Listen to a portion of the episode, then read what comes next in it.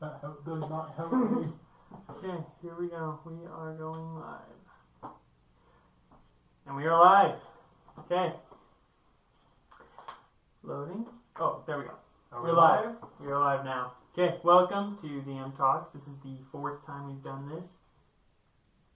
I'm pretty sure. Fourth or fifth time. I, I marked it on here as the fourth, so we're gonna go with the fourth. This time it is uh, Player's Handbook and uh, character building questions that we're going to be focusing on this time because we want to go down and just like fluctuate between the different uh, kind of levels. So the first one was like super deep, second one was like way out there. The next one was more DMs. This one is going to be more for players and helping them, maybe helping the DM understand how to help his players better. Well, help their players better. So, roll for initiative. Dang it, I'm always last! I go first. Do you want me to swap places with you so you're not last this time? I'll be blue. I'll be green. I'll be red. You colorblind, James? I am not. I'm pretty sure I'm not colorblind. we have an error. Interesting. YouTube is not receiving enough video to maintain smooth streaming. What? Okay. Technical difficulties. I want to double check check your OBS. Yes. It says it's fine. So we're gonna go for it. So Russell, you start us off. Okay, so I had to stop the other day because of the saying of if your friends jumped off a cliff, would you follow them? And so I thought about If I was a monk, yes. if I thought so I thought about the our campaign Adventures in Kiljaru, and I thought about what order would they all jump off a cliff. And this is getting to my question. Just give me a second. So the order is as follows: it would go Mirth, then Gildal, Surprises no one. then Garnet, and then Mirth would teleport, switching places with Zestra, so she would be off the cliff, and then Mirth would jump off again after he realized Garnet had followed him. So the question is, if this scenario actually happened and Mirth teleported last second before splatting onto the ground, would Zester take the fall damage? It's instant. Um, I think this uh, because if you think about it, it's instantaneous swap. So it's since it's not a portal, there's no momentum following it through. So just you just instantaneously swap places. Mirth might land flat on his face, but he'd barely take one damage from that, and Zester would probably just be at the bottom of the cliff, wondering what the heck is going on. I would probably agree with that. Like, there's So, no momentum there. If you so you, you can save yourself from almost any fall with a small teleport right to the bottom, or you can just portal your way out and hope you live. That is an interesting question, though. and all this stemmed from a who would jump off a cliff in what order question. That's pretty accurate. it is, yes. But yeah, I, I think there wouldn't be any fall damage if they were to teleport and switch places like that. That's one way to do it. Yes. okay. Here we go. Simple question answered. Okay, Mirth. Uh, you're not Mirth. You're James.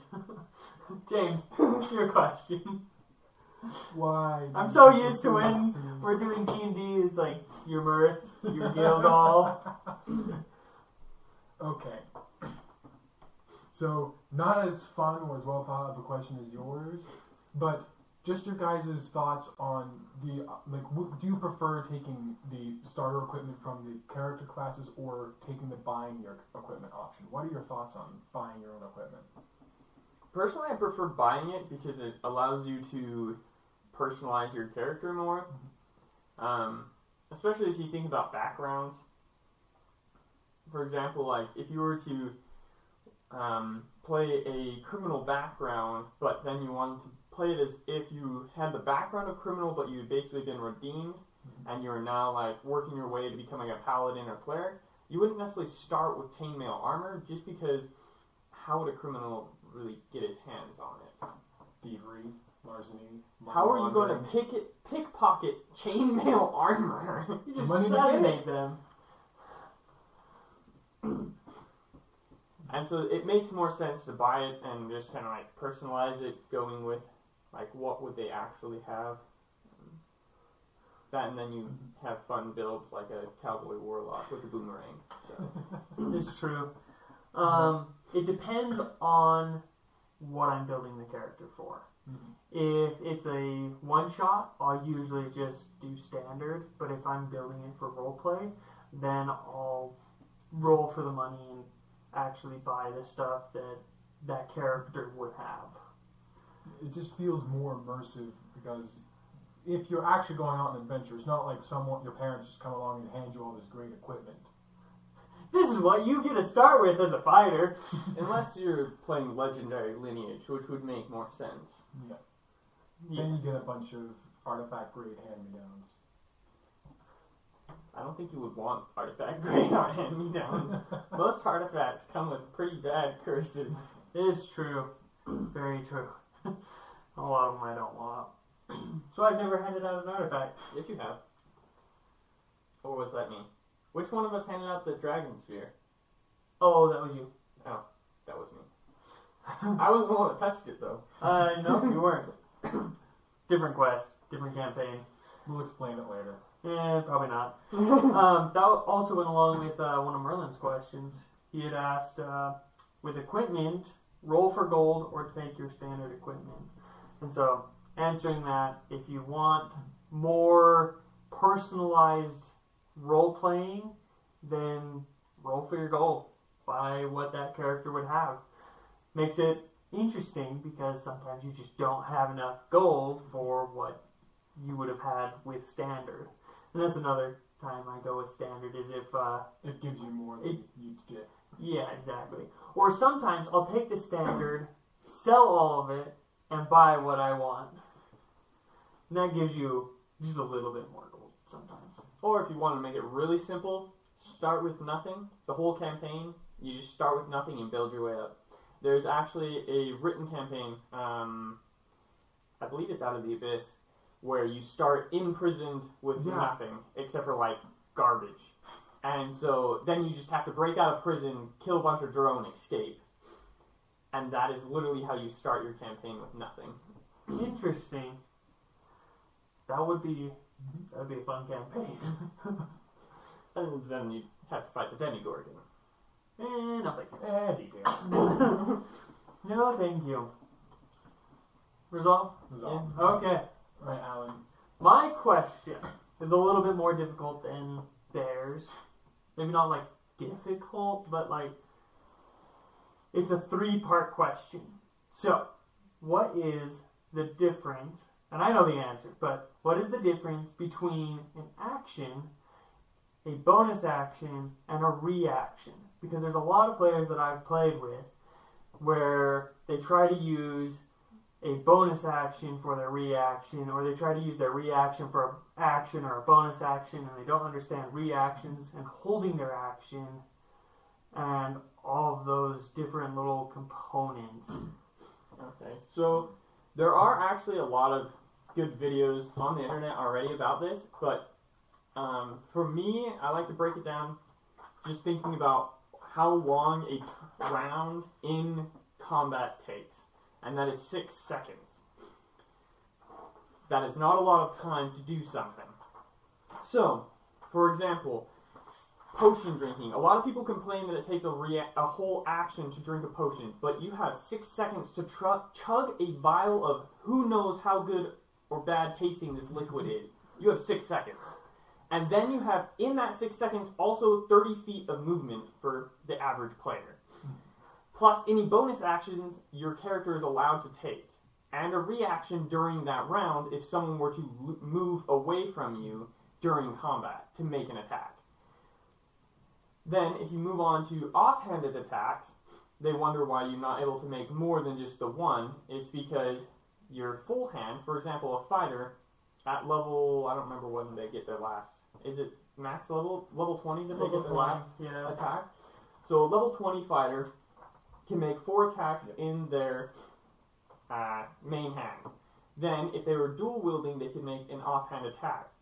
So, that's five attacks in six seconds. That's really fast. Plus, if they action surge, that's uh, math. Ten. Yes. Well, that's debatable. Yes. It says It's a- it gives you another bonus action. Potential. Potentially another bonus action. So- So, it kind of up to the DM's discretion there. Um, the offhand offhand attack rules I think would allow it in action surge. So yes, ten attacks. That's really fast too. Yeah, that's lightning fast.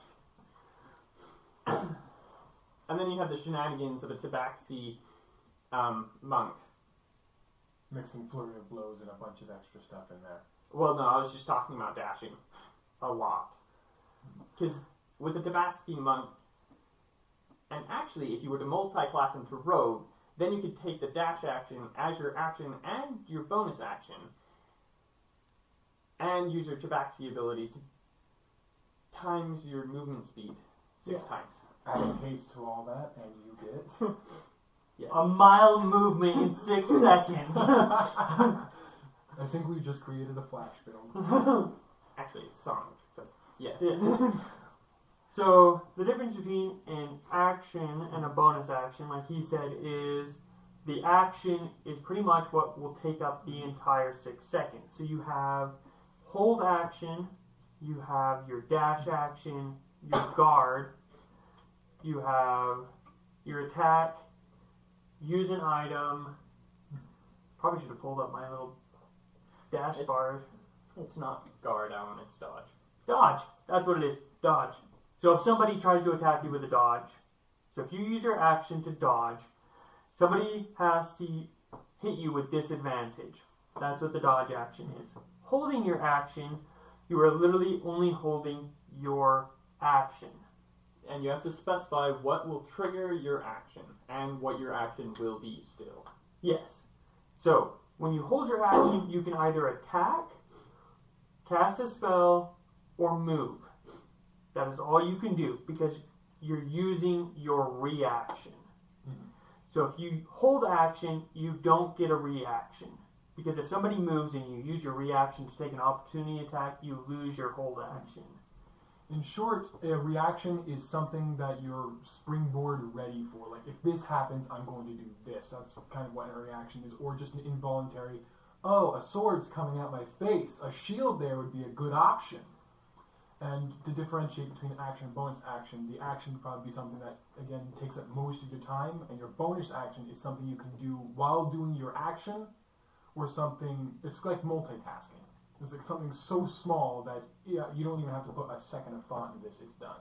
Yeah, and so in uh, the in our quest in Adventures in Kaljaru, um, James is always asking, "Can I toss them a potion?" like always asking that, and I allow it as a bonus action because he can do that with his offhand attack. Well, not offhand attack, with his offhand while casting a spell with his dominant hand, and so it's like. Would that be considered an action? Probably, but he can do it with his offhand, so I allow if it. If you consider it as a thrown attack, then it would count. Yeah, exactly. If it's throwing an object as an attack, that would be an action. But since he's just like kind of tossing it to somebody as he's doing stuff with his other hand, I usually allow it. Though it did end up breaking a potion. Once. Yeah, I did break a potion one time, but that's beside the point and like way ahead of what you guys are watching right now. Let's see, where? Spoilers. Yeah. Oh, we still got a little bit of time. We'll pull up some questions from Merlin. Thank you for commenting on our uh, Facebook page. Um, this one's a good one. Ability scores. Uh, I think he miswrote this one because he asked if you use 3d4s or 4d4s and drop the bottom last Ah. one, but it's 3d6s or 4d6s. So, this is how he does it. Words it. So, ability scores. Rolling, also straight assi- uh, assignation, Or point buying. um, versus choice of assignation versus 3d4s versus 1d20 versus 4d6, drop the lowest, standard array, or point buy. Well, I will take this one because I think I'm the one that's used almost all of these. I've used a good portion of them. Okay. I used a few. So, I don't like point buying. Um, it doesn't allow you to really access a lot of power. Uh, I like It doesn't allow you to metamax. Yes, it, I like my characters to be super powerful, and point buying limits you. Um, some people may not like me saying that, but it's true. Um, I really I enjoy fighting in Dungeons and Dragons, and so if my character's not able to kill something really quick, it's not as fun. And so if I'm limited to basically one 18 stat block uh, ability e score, and then the rest of them are like 13 to 10. yeah, it's awful. Then the other thing I don't like, and Caitlin disagrees with me on this point, is negative stats. I really don't like negative stats. And here's why.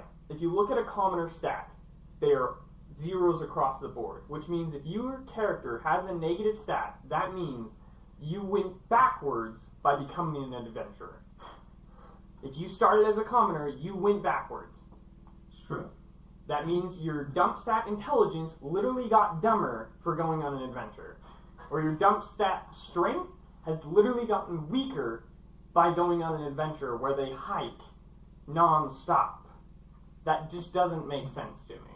um, I can see kind of the role play essence for it. Like, take for instance a, a like for instance, a, person built their wizard hermit, and they've been they've been they uh, they met either an artificer, like say an artifice or hermit actually. They've spent all their time alone and isolated, working on things. It, personally, I think it makes some sense for their charisma stat to go into the negatives because they don't interact with anybody. It would make sense for them to be kind of socially awkward or not know what the heck to say or be really bad at But isn't their charisma their spellcasting ability? I don't know. Not artificers. Artificers is intelligence. It is intelligence? Mm-hmm. Just make sure, because that would be really funny. Because if, if, um, if say warlocks, their spellcast focus is charisma because they literally get their magic by making a dark deal with some kind of otherworldly thing. You're not going into that having no social ability whatsoever. Which actually comes to point out the reason for the um, table for multiclassing, which limits your ability to multiclass based on your ability scores. Yeah. If you don't You have have high enough requisite charisma, you cannot become a warlock. or The- paladin. The demon's gonna look at you and like, you're an idiot. I'm not taking your pact. or as the DM could play it, they get strong armed into a stupid pact where essentially you can't do anything, I can do anything the heck I want with you. Yeah. And So no player likes that. uh, table rule that we usually go off of is if it's below 10, reroll it. There's some times where I really like to have a 10 just for role playing. One character, I even gave him a negative, and I played that up so hard. He was a half dragon monk, and he had negative 2 strength. And it was a crack up because I could not lift anything, but I could kill everything because I was so fast. and, mm. and then bringing up D20 versus the 4D6 rule. So that's the other thing. Another reason why I do I don't do it anymore as much, just because it does have a habit of being overpowered, is the way I roll with D20 rolling for stat blocks. And it is with that same house rule of if it's below 10, re-roll it. And you roll 8 dice and pick the highest. 6. 6. And you choose where it goes. And those are normally the campaigns where I'm looking for more of a overpowered party because I'm planning on throwing something big at them. Or for new players who just are really bad at fighting. So, intro, so an introductory buffer. So for yeah, you guys kind of suck at this, but you have amazing stats, so you're probably not gonna die to this. Or put give yourself six twenty d twenty. Give yourself six twenties. I don't care. Your first encounter is with a god. yeah. As a start, I like the D20 way less to explain to somebody. It's like, yeah, roll 4d6 minus off the bottom one. Okay, now put that in this circle. Now divide by ten, and uh, no, minus ten divide by two, and that's your modifier, and that goes here, here, and here. No, no, no, no. Just have a roll a d20. that's so much easier. My personal opinion, uh, at least on this objectively, is the 46 rule gives you some can give you some pretty well balanced stuff, and the lowest you can possibly get with this thing is a three, and that's if you're incredibly lucky or unlucky, depending on your point of view. But Yes. and the highest you can get is an 18. So you never, so it definitely adds a role playing aspect of your characters have some ground to grow air, grow here, but they're Mhm. never going to be exponentially terrible. Like on average, you get scores of 13 to 17. Yeah. You generally get some pretty well balanced scores around. Whereas with a D20, at least the personal way I roll it, I don't re-roll anything below 10.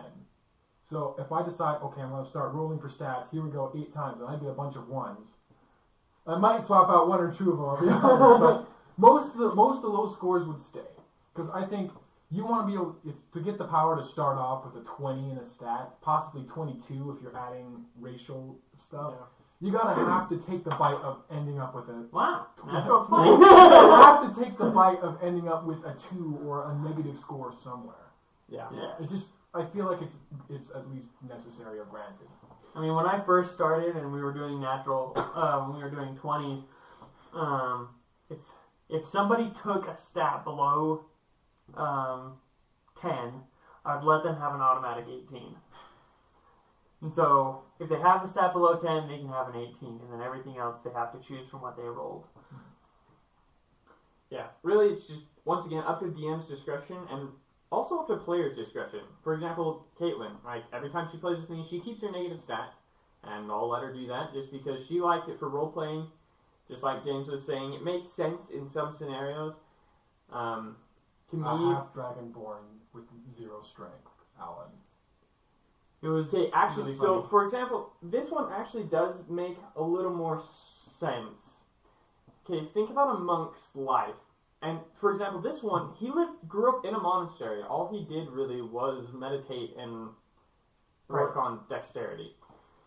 So, it doesn't make sense in the sense that if you're working on your dexterity, you're also going to up your strength. But he's not going to be jacked out of his mind because he's not going for muscle mass. He's going for uh, quick, explosive power. it was a fun character. Yes. Role playing is fun, but I definitely prefer character, my own personal characters, to have no negative stats. and no zeros. I, I'll, I'm okay with some zeros. For example, I normally end up with one or two zeros to ones on my character sheet. I'm not going to re-roll just because I got a 10. I will keep a 10. Because zero scores do make a lot of sense. Like this is just the average skill set. People Yeah. learn this just by themselves. So you're not exceptionally great at it, but you're not terrible at it. So it's just down to your luck on how well you play something. Exactly. So, like, a dumb stat intelligence, a lot of people play a zero as being really dumb, but in all reality, unless your intelligence is negative, you're as smart as the average commoner, who, granted, are not like brilliant like a wizard, but they're not dumb. They know how to live and read. They're commoners. They have basic skill sets, and since most of them are workers, they probably know more things about farming and tilling land than a wizard does. Just because your intelligence stat is so high doesn't mean you know everything. You're book Exactly. smart. It's where wisdom comes in handy. That's when you're street smart. and why all my wiz- my wizards were idiots. Because perception, uh, wisdom was the dumb stat. and charisma. Um, we have time for one more question. 'Cause Okay. We we kicked that one pretty darn hard. Well, actually, straight um, assigning when you're rolling, just starting with straight. First one goes to strength. I hate that. I've never done that. I think that is ridiculous. Um, it wouldn't give you a lot of like if I started that way and then chose my class background and Everything else based on race your based on that, okay, I think that would be fun. But since I choose my class and race first, then roll my stats, I like being able to personalize it. Yeah, I think it would be fun for flash questing. Um, everyone hear your stats. This is what you were born with. What are you going to do with it? that is also another way of looking at it. If you were to roleplay the sense of, say, you were an above averagely intelligent orc, everyone in your family has disowned you because you decided to become a wizard because you're just so darn smart. And you're weak. You're very weak. yes. I have played that though, um, but I still picked my class first, and I was playing a wizard, and I was dumb, and it just didn't work out. So don't do that. If you're going to pick it, pick it afterwards. Um, but yeah, I, I really don't like doing it that way. I prefer choosing where my roles go. Okay. Do we have time for another question? Yeah. Do you have one? Like, how much time do we have? Uh, five minutes. Okay. Well, four and a half. We'll go with Dang it, now I have two. So, I mean, Um, technically we have like half an hour if we, We could really go longer. needed to. okay, so first question I had is would you and this is more for DMs and maybe some players if you agree to this, but can a character gi- can a person like completely forsake a class and just give up all those levels? Would you allow a player to like say like say like Russell's character was a dumb wizard with no intelligence. They tried and they tried and they tried, but they couldn't do it. So they decided to give up on that and try something else. Would you let them lose all those levels in wizard and start off again on something new? Because you can, because theoretically you could lose, because you can lose all your paladin levels, even with oath breaking. You can lose all of your paladin levels. You can, mattering on a DM, theoretically lose your warlock levels. So would you allow for for like story building or just as a fun little mechanic, allow a player to lose all to give up all the levels they put into a class and try something else? Personally, I would say no. And going off of the Paladin Warlock, technically they may have lost the abilities of those levels, but they technically still have those character levels, which means and they experience. Keep the health and experience they have, they just don't have any of the abilities granted by that class. For example, Paladins, I personally would rule that if they were above level 5, they would still have multi attack. Oh yeah. Because they're basically just a, a fighter that has sworn an oath, which means that they're still really good at martial weapon fighting.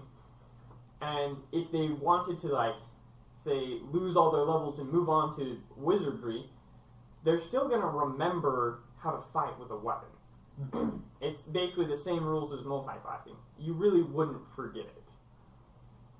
Yeah, that's what I was gonna say. I would, I would just probably have a multi-class, and if they like really want to just like shun it, sure, take away all their like magical abilities, leave their martial abilities. So here's another idea that came to mind while we've been talking about this. Like, um, here's like an idea of if, like, say, wizardry. It, it takes a lot of practice, intelligence, and effort to work into this, and it's some it's a skill that you have to maintain. So if a player like multi-classes and then no longer uses wizard stuff, would I like a, make, like a system for like either going off in-game time or the amount of sessions that they don't use wizard abilities or spells, they would slowly start losing levels in that class. Sounds very complicated, and really I wouldn't do it just for the sense of, yeah, that's complicated.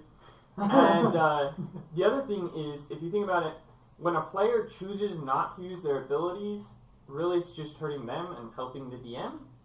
And so I wouldn't tell them anything. I'd just be like, okay, I will plan on sessions that will force them to use those abilities that they hate. And if they can't figure out that I'm planning it that way, then they'll just be bashing their sword up against the wall when they could easily cast magic on it. It's true. All right. I enjoy having sessions and like battles where it actually forces people to use every little thing that they have. You've been having fun with that. I've been having a lot of fun with that. and I like watching the players and like picking out how to just like target each person individually. The little villain inside you. Oh my gosh, it's so much fun. Um, I really like playing the Caitlin soft side. You guys noticed that?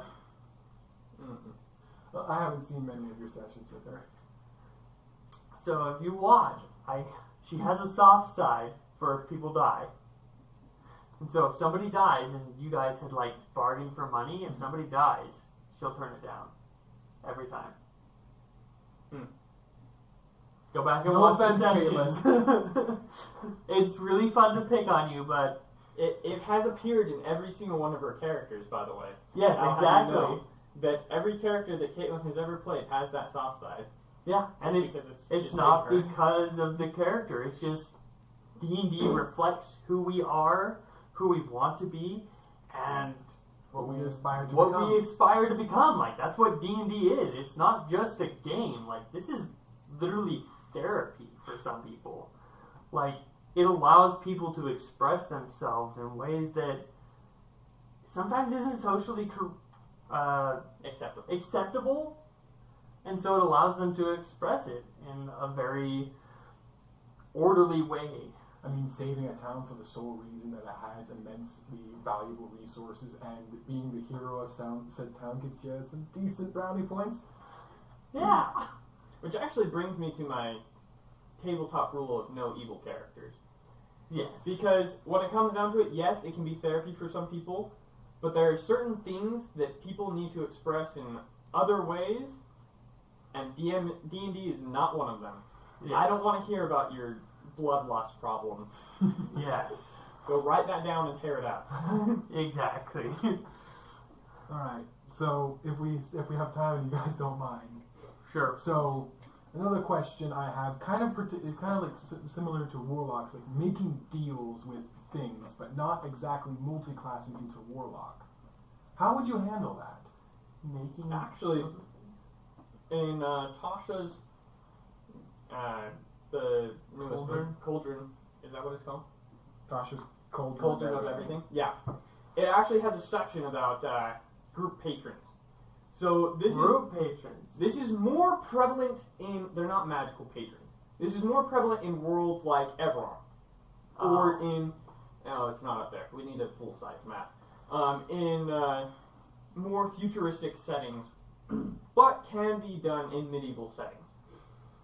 Um, so basically, what it is is the group is hired by a particular group. For example, in Eberron, the most common is the newspaper, where they're hired. The newspaper will then tell them, okay, this is what you're researching, you're going to do this, don't get caught, we will deny you if you are. So, and then you're basically always being paid. Similar to our fighter campaign, where your group patron is the army. You are in a military, you have to do what the military says, or you get punished for it. And but the perks are you have all the equipment you require. If something breaks, you can either buy something nice or get the basic equipment that the military will provide for you. Free clothes, a uniform, place to sleep. Exactly. You don't have to pay money to sleep somewhere. You just go to the barracks. They'll give you a bed. Then you also get your weekly pay, which is not something most parties get. Instead, they're getting paid in hundreds of gold pieces every time they complete a quest, but that could be months apart. They have to survive off of these big, large amounts, and if they're awful with their money, they're done for. Unless they find hoards. So the patron is a nice way of kind of like sticking a group together permanently um, when they don't want to be together. Which is kind of what I've had to do with uh, my sister-in-law multiple times. That's the reason why we're doing a fighter campaign when they're in the military, because now she can't leave. Yeah. Kind of. Okay, I think I should better explain my question. Though that was a very interesting thing, and that was a lovely talking point. I'm like the kind of beings that warlocks make deals with. Like, like a paladin going to the point where they're going to make a deal with something to give to give them or their party a little edge, but they're not multi-classing. So, for instance, a bard a bard tags along with a warlock to summon a demon, and then hijacks it all and asks the demon, "Hey, can you give me can you give me night sight if I do one thing for you?" I would call consider that I would rule that as okay as long as they're able to role play it well and roll high enough. That's the thing. Is part of this is of being a DM is um, sometimes you just gotta be like dice don't mean anything right now. The story is way cooler without dice at the moment. Like if the player, for example, um, sadly he doesn't watch our videos. I don't think Um, I had this bard character, and he. It wasn't my character. I was in, I was DMing at the time, um, played by a good friend of mine, and he was so good at role playing that multiple times I was just like, you know what, roll with advantage. And even with his advantage, if he rolled low, I'd just be like, you know, what, I'm just gonna give this to him. Because like the role play aspect was just so good mm-hmm. that like I could not deny him the ability of just like having Whatever he followers worshiping him. Like it was just like his role playing was so good, and so like if my players are willing to role play their hearts out for something that they really want, for example, role playing making this deal with the devil, and like being like super subtle about it and stuff like that, I will give it to him because like that just is awesome. if you're willing to think it out and role play that, yes. Really, it just comes down to it's basically just a boon. Mm-hmm. Like it might Yeah, be a minor much. a minor boon, but it's a boon. Yeah, that's what I was gonna say. It's like it's just a little gift, pretty much. And a lot of demons will make deals with people. And I, A lot of if I remember sludge correctly, will like- too. I think in the nine hells of- for a couple of their layers, currency is souls. Yeah, So you make deal. They make deals with things. It's their whole point and job. Yeah. That's why you work with devils and not with demons. yes. And if you make too big of a thing, a deal with the demon, then you might have to multi-class into a warlock. So it's the big, the big difference is warlock patrons deals are a lot more complex. It's a more permanent Yes. thing. yes. Whereas instead of hey, you scratch my back, I scratch your back, you scratch mine. So the other thing is you have to be very careful with this. and This is for a warning to all players who are wanting to pull a James in this. Not everyone is as smart as James. Hey, And your DM may just give you night vision for one minute after doing what the devil said because you did not mention that you wanted it permanently. Or he may give you no vision until you're in darkness. So there's a lot of ways that the DM can twist your words because it's their job. And it makes sense because you're typically the kinds of creatures you make deals with that would do these kinds of things for something so menial or small is they will twist it around and mess with it and get as much evil mileage out of this as they can. Yes. It's like a wish spell on a genie. Yes, if you can, if they can trick you into making another one to reverse what you just did, and so that they can get you to do more for them, Mhm. the better. I think the best way to describe it is when making, when at least for D, for DMs, when you're role playing a genie or a devil or something, your player's trying to make a deal or get a wish out of it. The mindset should be try to get as much as you can for as little of a cost. The creature or NPC is trying to get as much out of this without doing hardly anything. So, or doing something that really And- inhibits the person. and in most cases, they are very well conscious of the fact that I don't need you. I don't need what you're offering. If you're not willing to pay this, get the heck out. I'm done. Very true. Very true. That's all the questions I have for today. Okay. That brings us to a, a good amount of time. Mhm. So, like, subscribe if you want to watch more of these. Um, next time we'll probably go into more deeper questions just to keep it rotating and very interesting. If you have more questions, Yeah. leave them in the comment section or go to our Facebook page and post them there. Merlin has done a lot of that for you, and we bless you for it, Merlin.